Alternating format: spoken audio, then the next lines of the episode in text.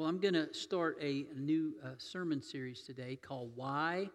And um, I usually do this uh, once a year or so, and we take a lot of the foundational beliefs and practices um, of our Christian faith and doctrine and practices of the church and kind of walk through those. And for some of y'all, y'all be going, Yeah, I know all that. But for most of us, if we open our minds and hearts, we can learn a little something again about the foundations of those things. And some of you who may be visiting or been visiting for a while might be going, oh, I kind of always wondered why y'all do this or why does the church do that? Because all of us didn't necessarily grow up in church, right? And or if you did, you grew up in another place in another church and they do things differently. So we're going to kind of walk through that. But today I thought it was appropriate to talk about why freedom. And um, we're all free, but what are we free for, right? Um, and freedom, whether we really grasp that or not, is really not free, is it? It really isn't. Um, when we go to a sporting event, uh, whether it's the Braves game today or Atlanta United or, or whatever, Falcons game or high school football game, most of the time somebody stands up at the beginning of that game and sings the Star Spangled Banner, which is our national anthem. And when they get to that climactic phrase that comes this at the very end, and they go, "Oh, the land of the free," and everybody starts what? I know that's terrible note. Bonnie's not going. I got to get that guy on stage. um, but when they hit free, what does everybody start doing? Cheer. Yeah, exactly. They don't even wait for home of the brave, right? It's just right into that because that's kind of our mentality. Well, um, Tim Keller, in one of his uh, books, talks about, you know, um, that melody line in our culture highlights freedom as the main theme and value of our society. Freedom is really important to our culture, and freedom has been. Um, has become to be defined as the absence of any limitations or any constraints on us in our life. And by this definition, the fewer boundaries we have on our choices and actions, the freer we seem to be ourselves. But held in this forums, he argues that the narrative has gone wrong and that mindset about freedom really does damage. Modern freedom is the free uh, modern freedom is the freedom of self-assertion. I am free if I may do whatever I want. But defining freedom this way, he says, is unworkable because it's an impossibility. Some of y'all who really think that way, did you hear what he said? It's an impossibility to think of freedom means I can do whatever I want.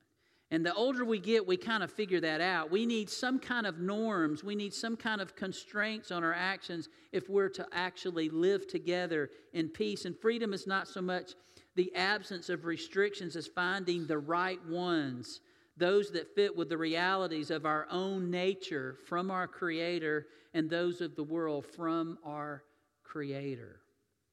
With that in mind, on this independence or Fourth of July weekend, how do you and I really think about and process the concept of freedom? Do you think it as being to do whatever you want to do? I remember having that misconception as a, I don't know, a kid, thinking if I can just get out of here, I can do whatever I want. And man, has that broken down over the years. I mean, one of the ones was I can eat anything I want and I can eat wherever I want. You ever had that feeling when you're? And then you get out there and after a couple of meals at Chick fil A and McDonald's and Burger King, you're like, yeah, this isn't so great. I'm really not that free as I thought I was. But I think that I would have to agree with Tim Keller that that's an impossibility to really think that that is what freedom is, doing whatever I want to do, because freedom is not free, is it? It really isn't. The first time that really dawned on me, I'm embarrassed to say, is that I was a young youth minister at a church I was serving, Mount Carmel Christian Church. And I remember seeing a wheelchair from behind, and on the wheelchair, on the back of this man's wheelchair, was this, these words, that phrase, freedom is not free. And I was curious who was in the wheelchair. As I walked around to meet this guy, his name was Tommy Clack, I was almost startled because he had two legs missing from the knee down and one arm missing. And he reached out with the one army hand and shook my hand. And I was like, okay, this guy understands what freedom isn't free means. I found out he was a captain in the U.S. Army in Vietnam, and uh, I think a, uh, you know, a mine or something that he was involved in a firefight, he, either a mine or a, um, a grenade, something that, that he was in a terrible explosion and almost died. He's got an incredible story about that, but he understood that freedom was not free, and he translated that not only in his own life, but in his faith in God. And whenever I think of him and I think of that phrase, freedom isn't free, whenever anybody says that, I think about Tommy Clack sitting in that wheelchair. He understood it. But there is and always has been a price that someone or some group has paid so that other people could have freedom. Is that not true? We're sitting here today because people have paid the price so that we could have the freedom to sit here and worship freely today. And we never completely get away from having some kind of rules or authority or, or, constraints. They will always be a part of our life because there's always other people involved in our lives. I want you to listen carefully to the words of how our country was formed through seeking freedom and independence from Great Britain. You remember as you went through school, and some of y'all are in the middle of school, you talk about well, what is July 4th? I remember asking my kids on Friday, I said, What, what is July 4th all about? Thankfully, way to go, Coweta County schools. They know what that means, you know, they understand that, you know, and way to go, I guess, Craig and Melanie, at least a little bit. We've taught them what does that mean. And they knew that it was about our independence, our freedom from Great Britain. But in June 7th, 1776, in a session in the Pennsylvania State House that would later be named Independence Hall, Richard Henry Lee of Virginia presented a resolution with these famous words Resolved that these united colonies are and of right ought to be free and independent states, that they are absolved from any from all allegiance to the British crown, and that all political connection between them and the state of Great Britain is and ought to be totally dissolved. And that statement would be followed by a much larger document in which uh, Richard Henry Lee's resolution would be expanded. As we know, on July 4th, that document was ready. And after much thought and prayer and deliberation, a group of 13, and I underline this statement, united colonies came together in North America to present this declaration of independence from Great Britain. And I'm going to read a part of that. When in the course of human events it becomes necessary for one people to dissolve the political bands which have connected them with another, and to assume among the powers of the earth the separate and equal station to which the laws of nature and of nature's God entitle them, a decent respect to the opinions of mankind requires that they should declare the causes which impel them to the separation. We hold these truths to be self evident that all men are created equal and that they are endowed by their Creator with certain unalienable rights, that among these are life, liberty, and the pursuit of happiness. That to secure these rights, governments are instituted among men, deriving their just powers from the consent of the governed, that whenever any form of government becomes destructive of these ends, it is the right of the people to alter or to abolish it and to institute new government, laying its foundations on such principles and organizing its powers to, in such form as to them shall seem most likely to affect their safety and happiness. Now, a lot of y'all have heard that, maybe in school or maybe it's a refresher, but if you think about that, in those words, did you hear? They're not saying we're going to be free from any more government or any more rules. They're not saying that. They're recognizing, remember, what was the big thing? Taxation without representation. See, y'all know that wasn't right. And so they were leaving one form of rules and government for another, more just government. So they weren't saying we're through with rules and we can do whatever we want. But no, there's something had to change. And that news, that declaration was shocking to many people, but it was not so surprising to others. And Great Britain reacted as one might expect by not accepting this declaration and without a fight. King George was not ready to give up his power or freedom to this group. And as we say, the rest is history. And we continue to celebrate our independence from Great Britain. But as I read those words, did you not recognize in that de- declaring independence, those involved acknowledge their need for people need to be governed, right? They need rules. People need to have foundational principles that they agree on that work for the best of everybody. People, it's a need for people to form organizing powers to help them. And they acknowledged in that document that there was a creator. There was a creator, God. And so I wonder about those founding fathers, and I would say founding fathers and mothers, those founding people that came up with all of this. What would they think of our view of freedom today? If we could go to lunch with them and they had spent a week in our country watching the news and watching all that goes on in our country, what would they think about our view of freedom? I think they would have something to say to us at lunch, wouldn't they? What would they say to us today and compare to their struggles at that time compared to our struggles right now. It would be an interesting conversation.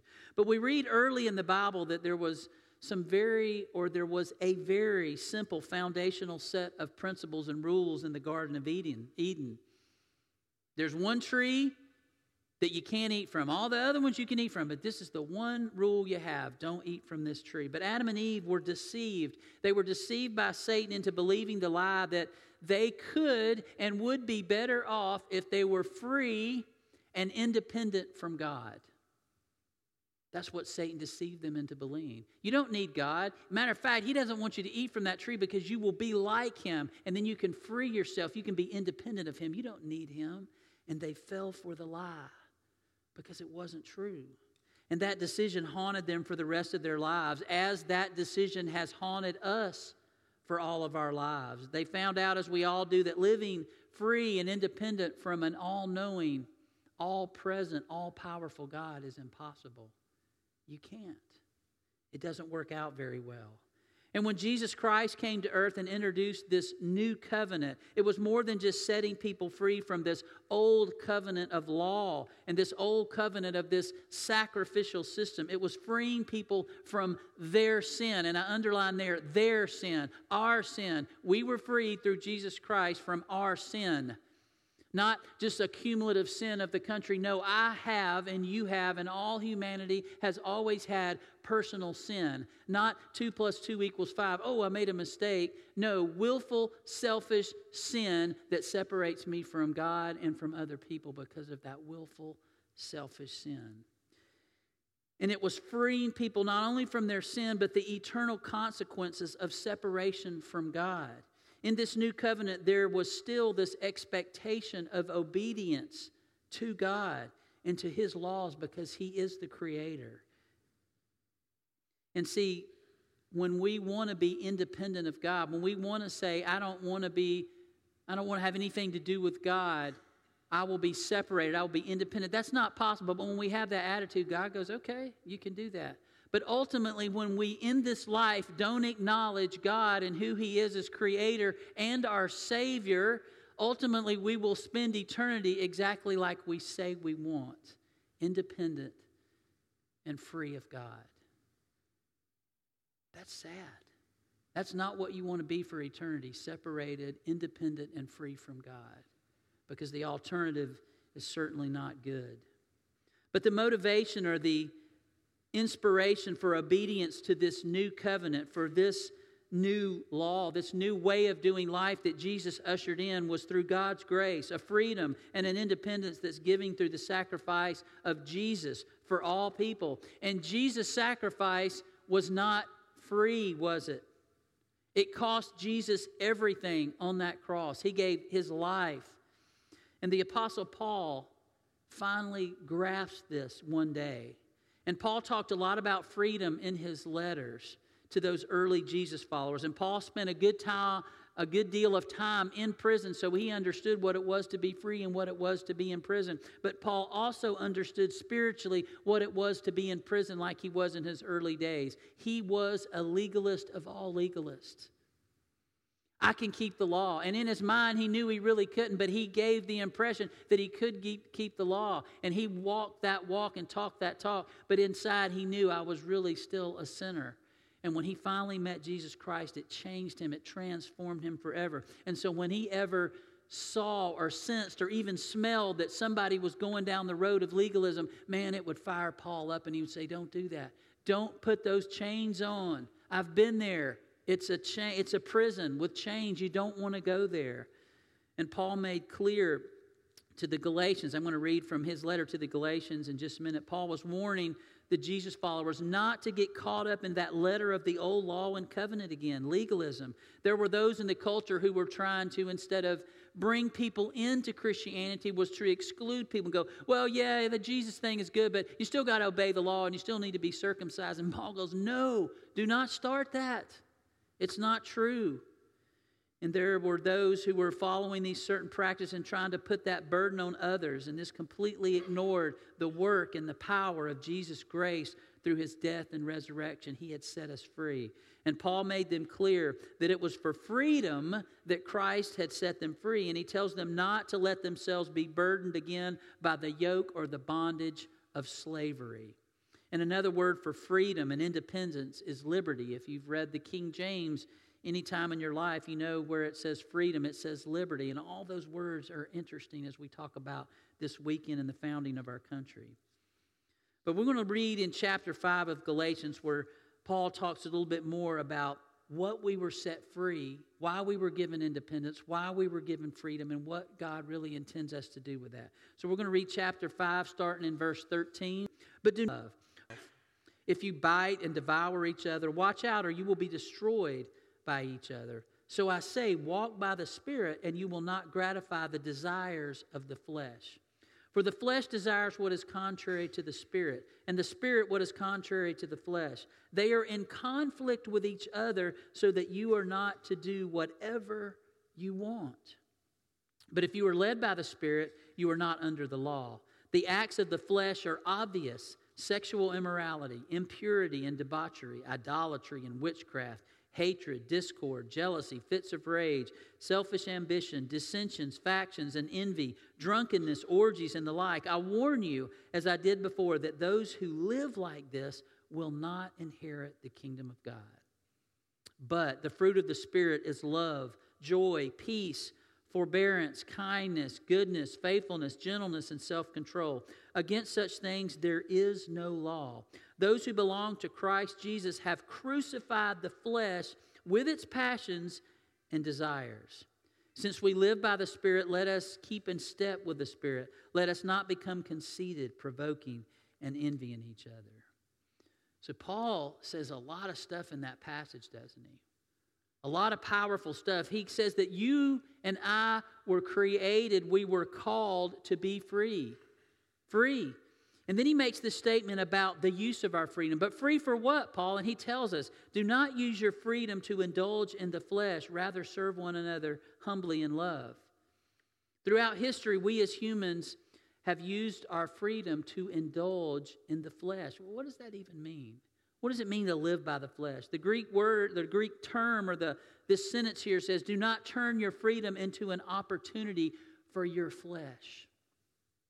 What is the flesh? It's our sinful nature. It's a part of you and me that we all have as humans where I want to do what I want to do, how I want to do it, when I want to do it, and where I want to do it. And I don't really care if that affects you. I don't really care of the consequences right now because that's what I want right now. That's we all have that, don't we? All of us have that. Now it's easy for me to point that out in you and you to point that out in me, but we all have that sinful nature.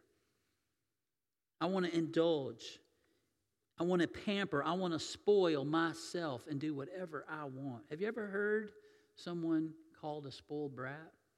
Have you ever called somebody a spoiled brat? You're laughing because you've done that or heard that. And when you say that, or when we hear someone say that, we understand what they mean. It's someone who demands to get their way most of the time. They want it how they want it. And most everybody says, okay, okay, you can have your way. And they finally get their way. And by getting their way, they demand more and more for themselves at the expense of others. And it's always about them. And it's always what they want, whatever, without ever these um, understanding or consideration of how it affects other people. And we say, you're spoiled brat. It's all about you. And that's what Paul's talking about here. There's a part of all of us that's a spoiled brat that we want to have our way. But he tells us that rather, you weren't called to be free to be a spoiled brat and get your way and do everything the way you want it. You were called to serve one another in love. And that's a huge difference, isn't it? A huge difference. He says, for all the rule followers, here's one command that covers all the rules. I know y'all like rules, so love your neighbor as yourself. And that's straight out of Jesus, isn't it? Jesus said when they were always about the laws, the, the religious leaders of the times, there's all these laws, you got to do this, this, this. He goes, I know about the laws, I made them. But y'all have drug in from the old covenant to now. When we open the New Testament, all of a sudden, did you realize there were 600 new laws in the law then that were man made rules? 600 extra from the law of Moses. And Jesus says, Let me just break it down for you to two love the Lord your God with all your heart, soul, mind, and strength, and love your neighbor as yourself. And Paul is, is tracking right along with Jesus here. You were set free to love your neighbor as yourself. Now, think about that. Do that. And Paul says the way to combat our fleshly, self centered desires is for us to walk in the Spirit. And he means the Holy Spirit. When we confess Jesus Christ as our Lord and Savior, when we understand that He died for us and we want to name Him as our Savior and our Lord, we invite Him not just to be our Savior. Oh, thanks for saving me, but I don't want to have anything to do with you. No, we invite Him to be our Savior. Thank you, but now I want you to be my Lord. That means lead my life. When we do that, we are baptized into Him, and we receive this wonderful thing called the gift of the Holy Spirit. It is the Spirit of God, it is the Spirit of Jesus, Son, who lives in us. Jesus the Son, God the Father, it lives in us to guide us and help us discern how we're to act, how we're to react every day. And Paul says we are to walk in that Spirit. And when I think about walking, that means if I want to walk with you, I don't want to walk in front of you. I don't want to walk behind you. I want to walk what? Beside you. And that's what God wants to do walk with us. So I can look at you, we can talk, I can hear you. We're walking together down the same path. And even though the Spirit is leading us, the Spirit wants to walk with us. It's an invitation. And He gives us two lists. And in one of those lists, He says, The acts of the flesh, the selfish brat ways, are obvious, He says. And He lists them, all those things. And when you read that list, those things in that list are very obvious to see in people sometimes, aren't they? It's pretty clear when someone's drunken. Pretty obvious to see that. There's things we go, yeah, and we seem to focus on other people's, those things that we can see. Yeah, that person's not living by the Spirit. Do you see that? It's obvious you can see. But some of those things in that list, as I thought about it, we don't want to talk about much because they're not obvious. Paul says they're obvious and eventually they will be obvious, but think about can you really tell if someone someone can be subtle about creating discord, can't they? Someone can be subtle about being jealous. Someone can be subtle about subtle about their hatred. Someone can be subtle about selfish ambition or dissensions or factions or envy, can't they? But Paul says all of those things when we practice those, when we live like that. He says, when you live like this, you won't inherit, you won't get this inheritance of the kingdom of God. And God has an inheritance for you, He has a plan for you, but you're never going to inherit that if you're living like those things. They're not of the Spirit, they are selfish actions for oneself. And they may be more obvious, and some of them, sometimes we want to focus more. See, I want to point out yours and go, oh, yeah, it's obvious that you're doing that, but I'm not focusing on the maybe the subtle things that I need to work on. And they're just as selfish and they're just as destructive and they are just as enslaving as the ones that are obvious. And living like this keeps us from inheriting the kingdom of God. And then there's the other list. He says, that's those things. Don't live like a spoiled brat. Don't do those things. But here's the other. But the fruit of the Spirit, living in the Spirit is like this it's love, it's joy, it's peace, it's I always want to say patience. Our version says forbearance, but all those things kindness, goodness, faithfulness, gentleness, and self control. Against such things, there is no law, Paul says. And this is a list about acts and actions that show that I'm not indulging just in me, I'm thinking about you. I'm thinking about the family. I'm thinking about the business. I'm thinking about the other workers. I'm thinking about the other drivers. I'm thinking about the other people around me at the ball game. I'm thinking about other people in this situation. I'm considering what God wants me to do in this situation. I'm not being a self centered, spoiled brat. I'm thinking of others. And notice Paul's next sentence Those who belong to Christ Jesus have crucified the flesh with its passions and desires. Paul gives us a powerful world picture. And notice what he doesn't say. He doesn't say, just try harder to stop being a spoiled brat. Just try harder not to be selfish. No, he doesn't say, he gives us a word picture and he says, you have to crucify those selfish desires in your life. And he uses that analogy of they understand what crucifixion means in that world. Rome made it very obvious. They wanted people to see that if you do this, this is what could happen to you. And Paul's saying, take that image and get those things out of your life that are selfish. Nail them to the cross and watch them die. Now, we know that crucifixion was a cruel and long, painful death. It took a long time. And Paul understands that when we start putting those selfish desires on the cross to crucify them, it can be a long process, can it? Of letting those things die in our life. He understands that, but he gives us that powerful word picture. If we belong to Jesus, we have crucified the flesh, and that's what we have to constantly be doing. We have to put our way, our desires, to have it our way on a cross and nail it there until it is dead. That's what crucifixion means. But are you and I really willing to do that? To experience true freedom, true liberty, and independence? And some of us don't really believe that.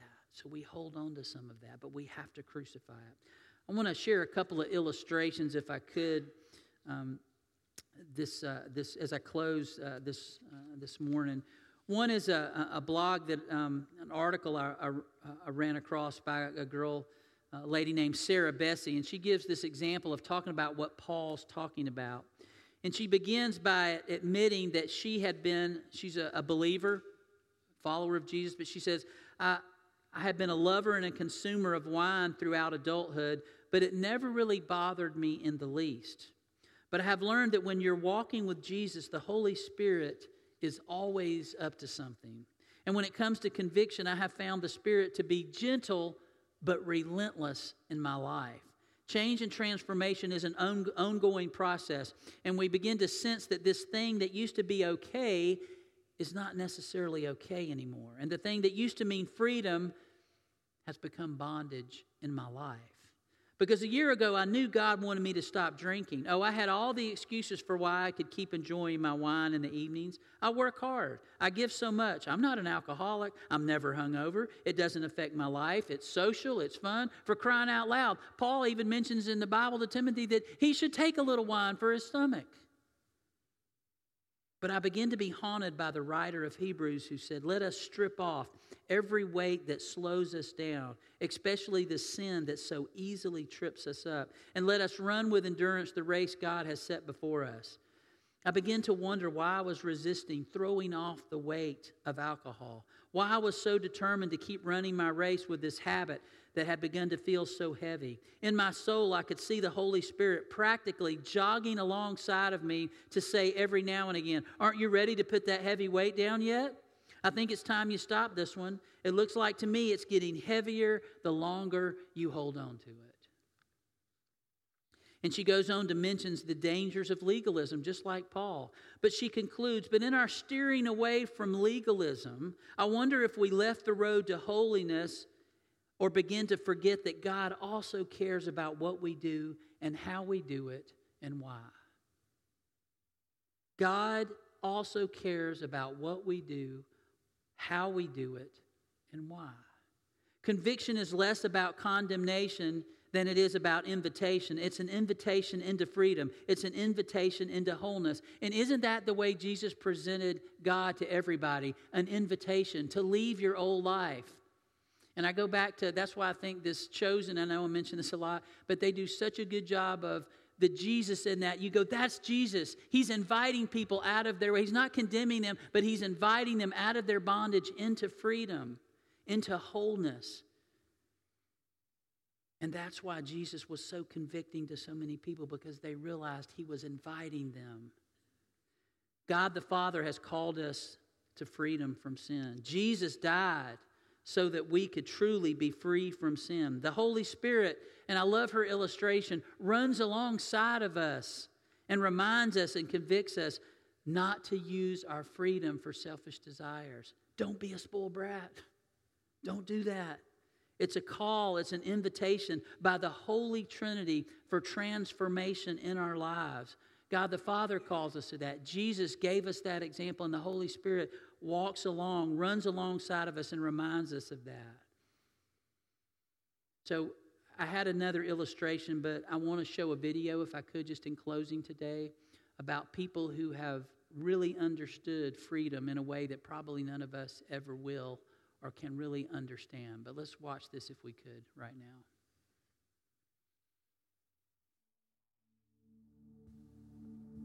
There was no freedom.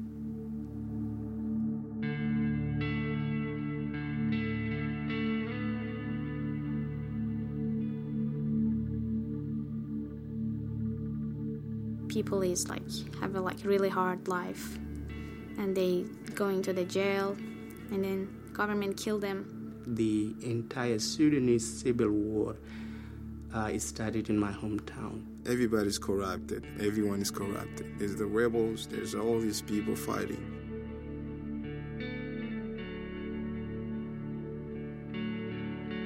They call you slave.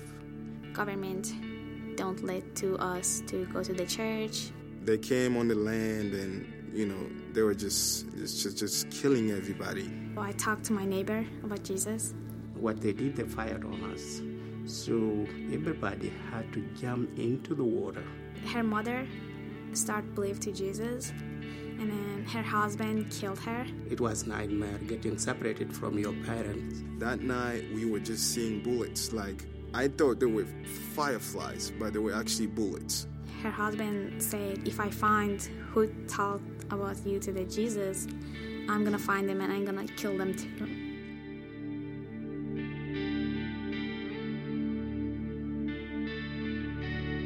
We escaped and got into the mountains, into the forest. We had actually run uh, quite fast indeed. My parents, they say like we can live here anymore. And we found ourselves in a refugee camp in Ethiopia. I lived in a refugee camp for seven years. And we went to the United Nations.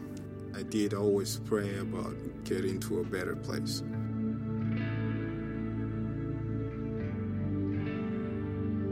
Now that I've come here, I've got the freedom to go to school, um, study what I want, be who I want.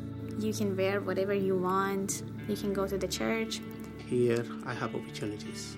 I'm studying biotechnology engineering and uh, graphic designing. My master's uh, in accounting. After I finished college, I want to be a lawyer. God always take up the chill and depend us. I've asked Him everything I've ever wanted and everything I've gotten. I mean, I saw how God is good.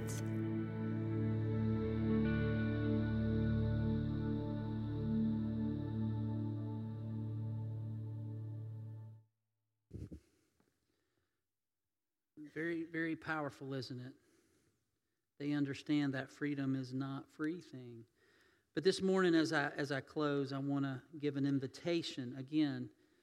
God the Father, God the Son, God the Holy Spirit invites us into relationship, transforma- transforming relationship, that we say no to that sinful, fleshly life and yes to that godly life, the, the life in the Spirit. And maybe there's someone here today that needs to start that journey. And it's a journey.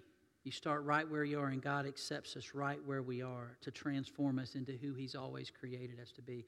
So we're going to offer that invitation as the um, our praise team comes on up to lead us, and we're going to have a, a song that they're going to lead us in. And if you have a decision to make, I'll be right here to try to walk you through that. Or if you need prayer, I'll be right here to pray with you. Um, but also, we uh, during this time prepare our hearts for communion. And uh, if you're visiting here uh, today for the first time, we take communion or the Lord's Supper every Sunday as part of our worship service. If you're here today visiting for the first time, we invite you to be a part of that. If you are a believer and you're comfortable, you don't have to be a member of our church. But we do this to remind us again that our freedom that, that God has called us to is not free, that Jesus paid dearly his life so that we could have that forgiveness of sins and we could have that independence and that freedom, but eternally with God. So we're going to prepare our hearts for that, but if you have a decision, I'll be right here as the band leads us. Let's stand and sing together.